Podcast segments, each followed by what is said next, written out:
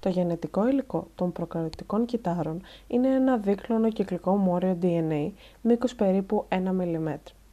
Το κυκλικό αυτό μόριο DNA αναδιπλώνεται και πακετάρεται με τη βοήθεια κυρίως πρωτεϊνών με αποτέλεσμα να έχει τελικό μήκος στο κύτταρο 1 μικρομέτρο.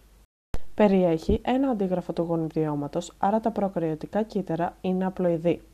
Σε πολλά βακτήρια, εκτός από το κύριο κυκλικό μόριο DNA, υπάρχουν και τα πλασμίδια.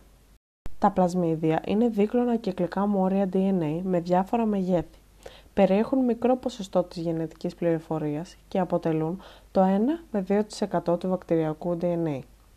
Ένα βακτήριο μπορεί να περιέχει ένα ή περισσότερα πλασμίδια, τα οποία αντιγράφονται ανεξάρτητα από το κύριο μόριο DNA του βακτηρίου.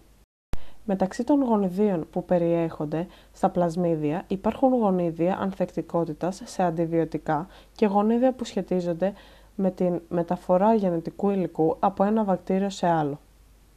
Τα πλασμίδια έχουν τη δυνατότητα να ανταλλάσσουν γενετικό υλικό τόσο μεταξύ τους όσο και με το κύριο μόριο DNA του βακτηρίου, καθώς και να μεταφέρονται από ένα βακτήριο σε άλλο. Με τον τρόπο αυτό μετασχηματίζουν το βακτήριο στο οποίο εισέρχονται και το προσδίδουν καινούργιες ιδιότητες.